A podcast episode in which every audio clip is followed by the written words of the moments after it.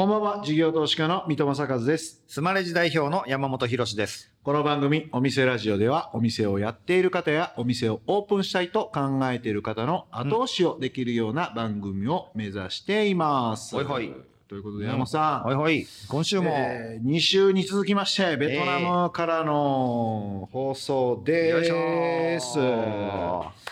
ベトナム私ね、はい。10年ぶりぐらいなんですけどね。マジで？はい。うんうんうん。で、まあ東南アジア、シンガポール住んでたんで、えなんとなくこう、こう雰囲気は分かってるんですけど、はい。ベトナムの10年前と今はうん。全然違いますね。どう違うんめっちゃ綺麗になりましたね。おあのちょっと前の、うん。まあ、10年数十年前20年前ぐらいのシンガポールみたいな感じで、あ、そうなんや。なんかすごい綺麗しビルは新しいしうん。あとねバイク。バイクね。昔はねあのね株多かったんですよ。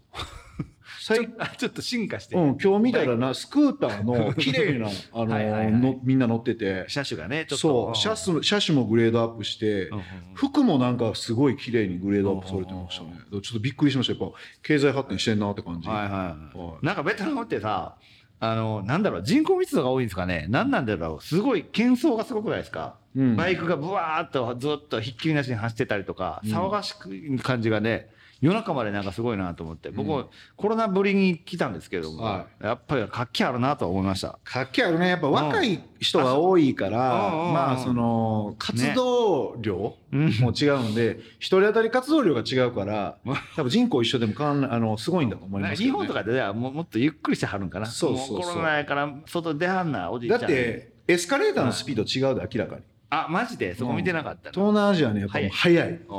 日本はやっぱりちょっとあの高齢者の方に回せてるから、まあ安全側にねやるからね。という経済、えー発展目まぐるしいベトナムで、うん。えー30店舗以上のピザを展開されている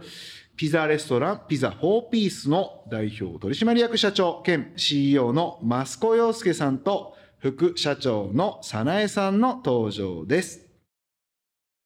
さあ、お店ラジオオープンです。ゲストは先週に引き続き、ピザレストラン、ピザ4ピースの代表取締役社長兼 CEO の増子洋介さんと副社長の増子早苗さんです。今週もよろしくお願いします。よろしくお願いします。で、えっ、と、先週は、あー店舗、1店舗からどんどんこう大きくなっていったお話をお伺いしたんですけど、あの、この2、3年はコロナもあったと思うんですが、日本でも結構大変だったたんですけど、ベトナム、ホーチミン、どんなことになってたかも含めてちょっとお伺いしたいなと思うんですけど。そうですね。本当に厳しい状況が続きました。あの、一番厳しかったのはもう営業もできないうん。ところか外出禁止だったので何も本当に動きが取れないっていう中で保証金が一切出なかったん保ですね。証金ってなかったんですか？はでなので手当もないですしこっちってやっぱりレあの labor contract というか労働法が割と厳しいので、うんあのある程度やっぱり給与もでも2000何人にもあの払い続けながら、満額？満額はちょっと難しいんでやっぱりそこはあの、えっと、いくらか下げて。はいさせてもらって、へえーっと、やったんでどんどんどんどんキャッシュが毎月目減りしてしていくんでお金がとにかくやっぱなくなってしまってって貸してくれって言ってた金融機関も貸しあの閉じてしまって銀行からは一切貸してくれなくなってしまって。なので、えっと、本当にそれこそこちらのベトナム人の上場社長の方とかに個人的にあのお会いしに行ってちょお金貸してもらえますか？とか会社として個人として。とかあとは社債をあの発行して、うん。あのおあのハノイ市場であのオープンにして発行したりとかしてなんとか食いつないであのしました。商売としては何か工夫とか何か考えたりとかってあったんですか？そうですね。そこで初めてデデリバリーをやっぱり始めました。はい、と冷凍ピザだったりとかを、えっと作って販売するようにしましたね。こっちはやっぱあれですか？そのウーバーイーツみたいなもう結構みんな使うっていう感じなんですか？グラブなんですけど、はい、グラブを非常に使います。へはい。ーなので、デリバリーはすごくこう、ポピュラーというか、はい。当たり前のようになされていたんで、不幸中の幸いで、コロナの2ヶ月前ぐらいに、はい。あの、ベトナム人で、あの、シリコンバレーで、あの、起業して、エキジットまでしして、あの、ちょうどベトナムに帰ってくるっていう、ベトナム人が採用できて、CTO で。ね。それでもうコロナになった途端にもうスクラッチであのデリバリーサイトとか作り始めて。えウーバーイーツとかグラブでデリバリーじゃなくってってことですか？そうです。両方で走らせてただやっぱり長期で見るとやっぱりお客様の情報だったりとかデータがアセットになるのでできるだけ自分側であのもうきちんと持っておきたいなと思ったんで今は7割ぐらいが一応自社で3割がグラブ。へえそれってどうやってそのアプリをみんな認知してもらってダウンロードして使ってもらうみたいななんかかなりもうインターネット的なマーケティングも必要になってくるとんですけのインターネット広告出身です専門ちゃいません逆キーワード自分たちで探して。あじゃあモリスティングして SEO してみたいなも。結構フェイスブックとかがもともと強いプラットフォームなんでそういうとこの自社のファンページとかでコミュニケーションしたりして。そこはあの打ちましたね結構デリバリーの最初は、それどうなんですか？あの今うーうまあ日本でいうと UberEats みたいなのを使おうかなとか自社で作ろうかなとかって思ってる店舗経営者さんに向けてでいうとどっちの方が有利だったりとかメリットデメリットとかって何かあったりします？まあ、どこを目指すかによるとはもまた思うんですけど今我々売上比率の15%ぐらいがデリバリーになってるんですね。それ結構き結構大きくて22年の売上がですね、えー、と日本円でいうと65億円ぐらいなんですね。で15%っていうと,、えーとまあ、10億円ぐらいの売上なのでそれそこを考えるとマージンのパーセントでも考えてもやっぱりサードパーティーがを使うか使わないかでだいぶ変わってくるんで、そういう意味で言うと我々だと全然ペイをするので、した方が全然あの有有利だっていう。まあ本当にどどこら辺のを目標設定にするかによって作るか作らないかを決めた方がいいのかなっていう当たり前の話をして先ほどでもそのあの顧客情報がアセットになるみたいなお話ありましたけど、その顧客情報を取れたとしてなんかどういうこう次買ってもらえるような立て付けを作っていかれてるんですか？今がそれがまだ結構課題でいっぱいデータはあるんだけどそれを使い切れてないっていう状態は結構あってそもそもデリバリーだけじゃなくても、まあ、あの CRM 的なこともまだまだ活用しきれてなくてまだやってるって感じですかね。食べた後のレーティングとかを今やられてますよね。はい、ああいうのとかですかね、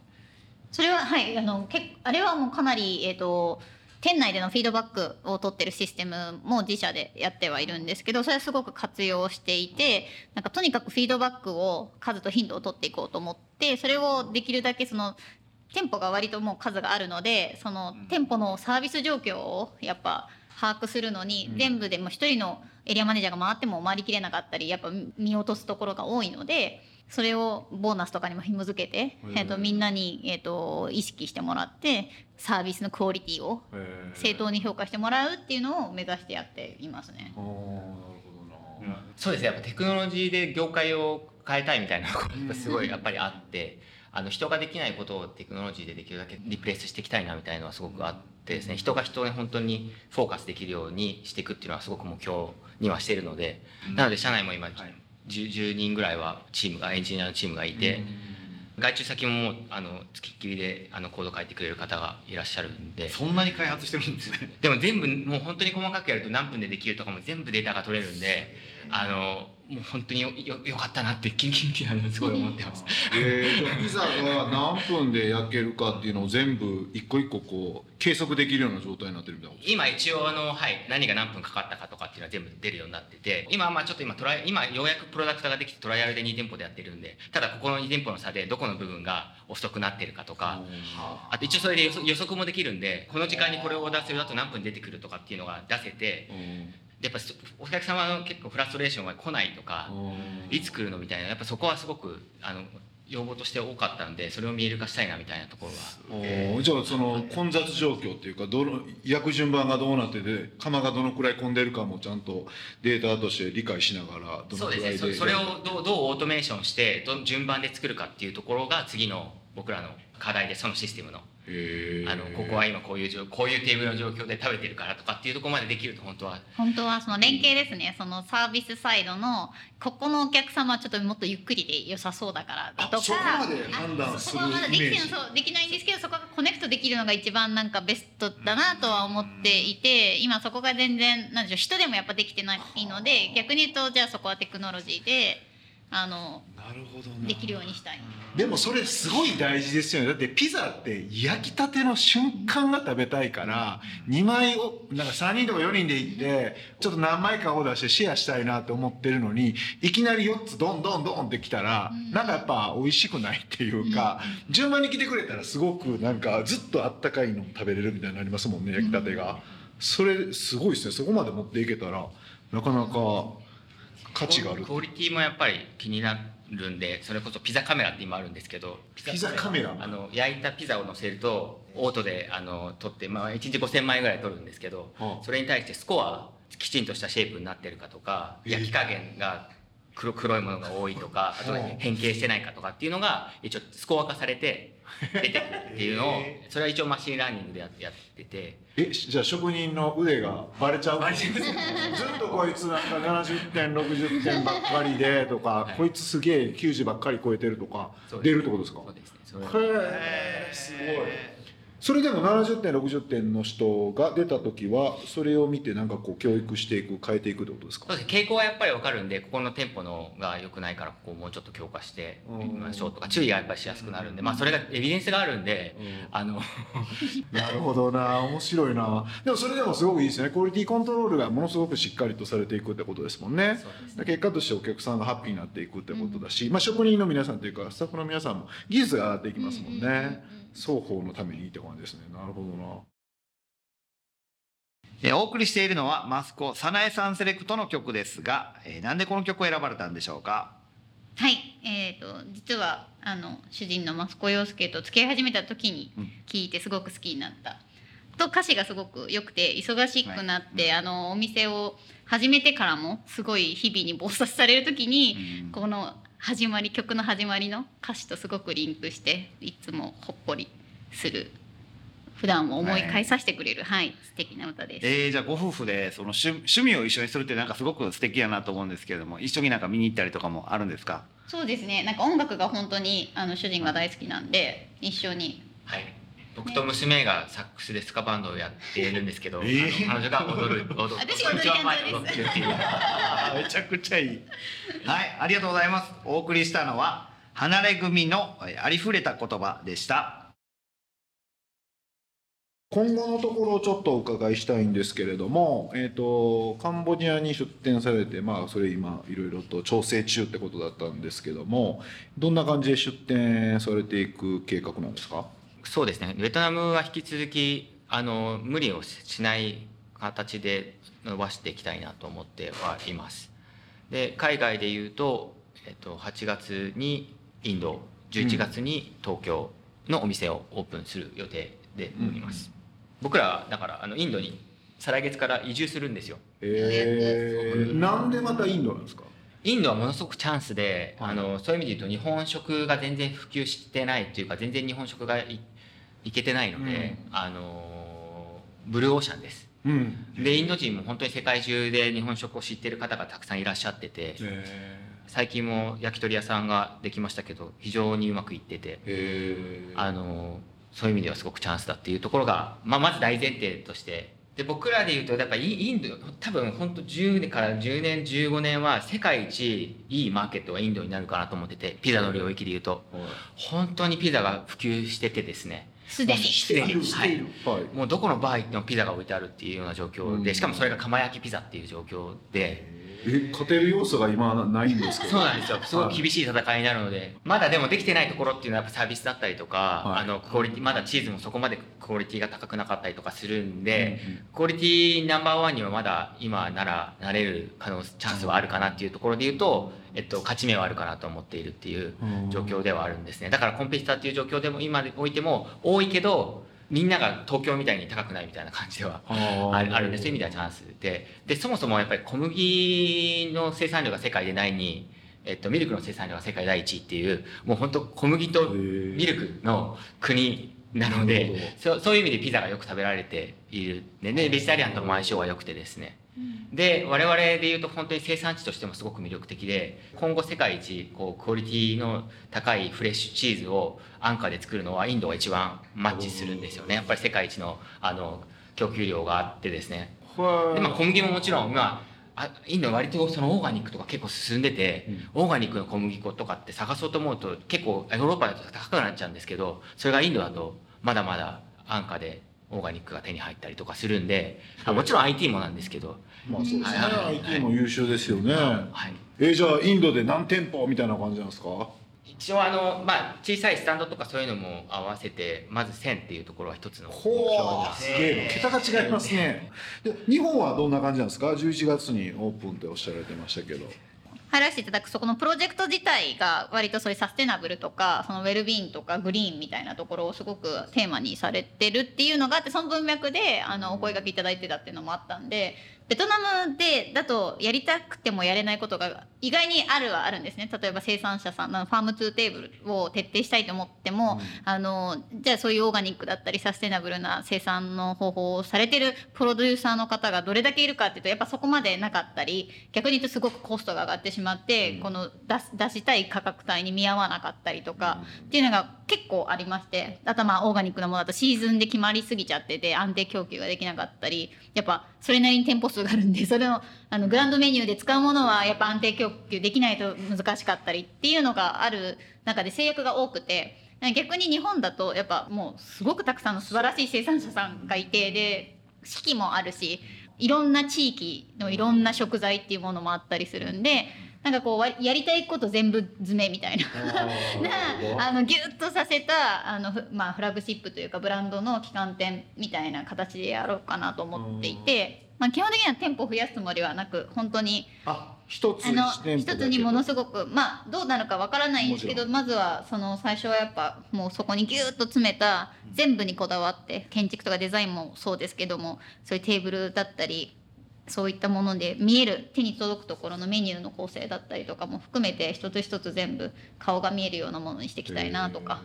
へーなるほどっていうやりたいことがでも結構1店舗の割にはす。ごくギュッと詰めてるんでうん。結構今まだねパツパツして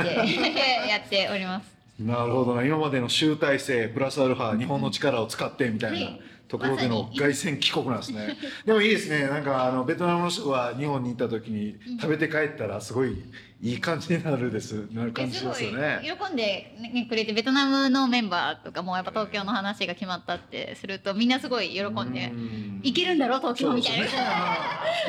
連れてってみたいな気分のがすごい多くて。ああいいですよね、はい。なんか夢がある感じしますよね、なるほど。わかりましたはい。ありがとうございます。じゃあ最後にあのいつも同じ質問で締めくくらせてもらってるんですけれどもお二人にお伺いしたいと思います、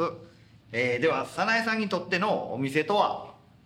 はい。えっ、と人と人とがつながる場所だと思ってます。なんか結構テック背景とかがあったんですけどいくらどれだけこうテクノロジーとかでやっていっても結局はなんかこう人と人とがあったりとかこの人に会いたいっていうつながる場所でありたいなって思っています。テクノロジーは手段ですもんね、その目的がその人の交流だったりとコミュニケーションの場であってほしいなという思いですかはいね、まさにそうです。ありがとうございます。じゃあよろしいでしょうか。はい。えー陽介さんにとってのお店とは人と人とがつながる場所だと思います一緒ですね。同じことを考えてたってことがすごいですよね。その理由は何かいいですか？でもやっぱあのコロナの時に本当にあの感じたんですよね。あの飲食店の価値っていうものが、あのコロナ明けで本当にお店を見た時にすごい号泣したんですよね。あの皆さんが食事をされている風景を見た時に。でそれって今の時代だからこそ必要なのかなっていうふうに思った。もう今極論言うと本当オンラインだけで全部十分、なん何でも十分なので何かやっぱり場所っていうのが必要かなっていうのがあって。なんか店長とかも本当にベトナム人の店長とかオペレーションの統括のしてるこ人とかもやっぱそのレストランダイニングあのいあの店内飲食あの始まりましたってなったその日とかやっぱみんな本当に結構本当に号泣じゃないですけどこう感動が結構すごくてあここれだよな俺たちの仕事みたいな。なんかやっぱ目の前でお客様たちに会えてお喜んでくれてってその顔を見てつながるっていう感じを本当に喜んでいてこれ忘れちゃいけないよねって話をすごいしたんで本当になんかそういうやっぱ人と人とがつながったりうん幸せになるきっかけがやっぱそういうのから生まれるのかなって思いました。なるほどな。確かに。まあ何でもオンラインでできるからこそねやっぱ場所がないとってことですもんね。はい、ありがとうございました。2週間にわたりましていろいろと盛りだくさんに教えていただきまして大変勉強になりました、えーゲストはピザレストランピザ4ピースの代表取締役社長兼 CEO の増子洋介さんと副社長増子早苗さんでした。ありがとうございました。あありがとうございました。事業投資家の三戸正和とスマレジ代表の山本博でお送りしてきました。お店ラジオそろそろ閉店のお時間です。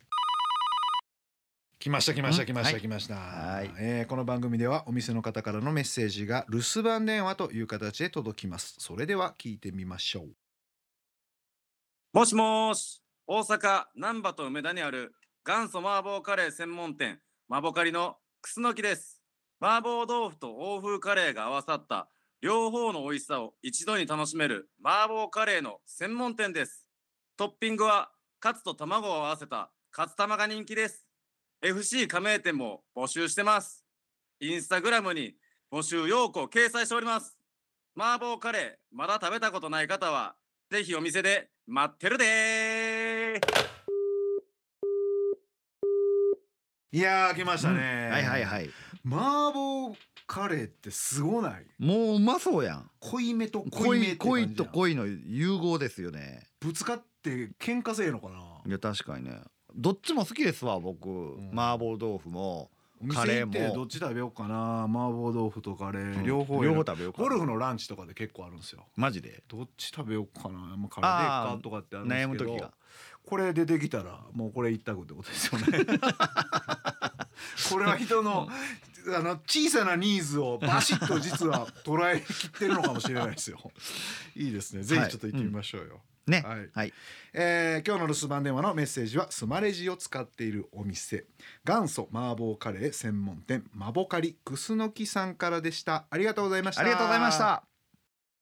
というわけで山本さん、えー、2週にわたりまして、うん。息子さんお二人にお話をお伺いしましたが、ね。いかがでしたでしょうか、はい広しのコーナー、おーい。ありがとうございます。頑張ります。インベトナム。ええいや一周目もうん。なかなかすごい人やなと思ってたんですけど、チーズが大事だろうと。でチーズはまあ牛乳だろう水牛だろうみたいな感じで農場まで回ってたみたいな話でこの人すげえこだわるなと。水牛見つけに行ってたやつだもんね。思ってたところ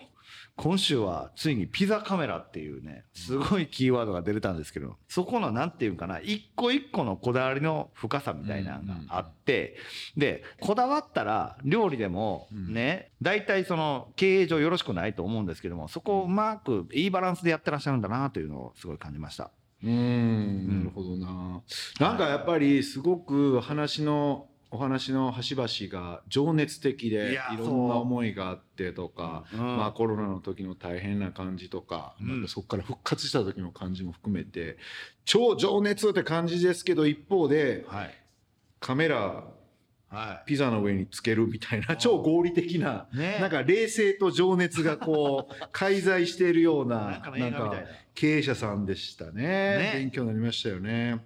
インドでも頑張っていただくってことなんで、はい。なんか応援したいですよ。本当に1000そうですね。店舗ぐらいやって。数っていうことじゃなくてねなんかやっぱ哲学をこう広めていっていただいてるって感じがすごいするんで、ね。応援していきたいなって感じですね。はい。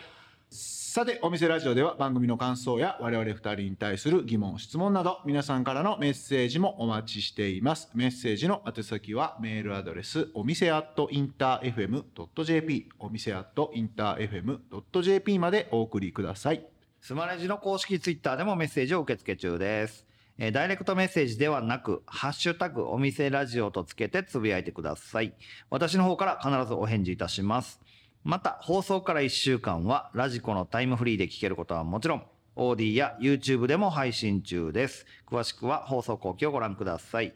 他にも、音声メディア Voicy では放送で紹介しきれなかった未公開部分などを配信しておりますので、そちらもぜひ聞いてください。それではここまでのお相手は水戸正和と山本博史でした。お店ラジオまた来週ご来店お待ちしています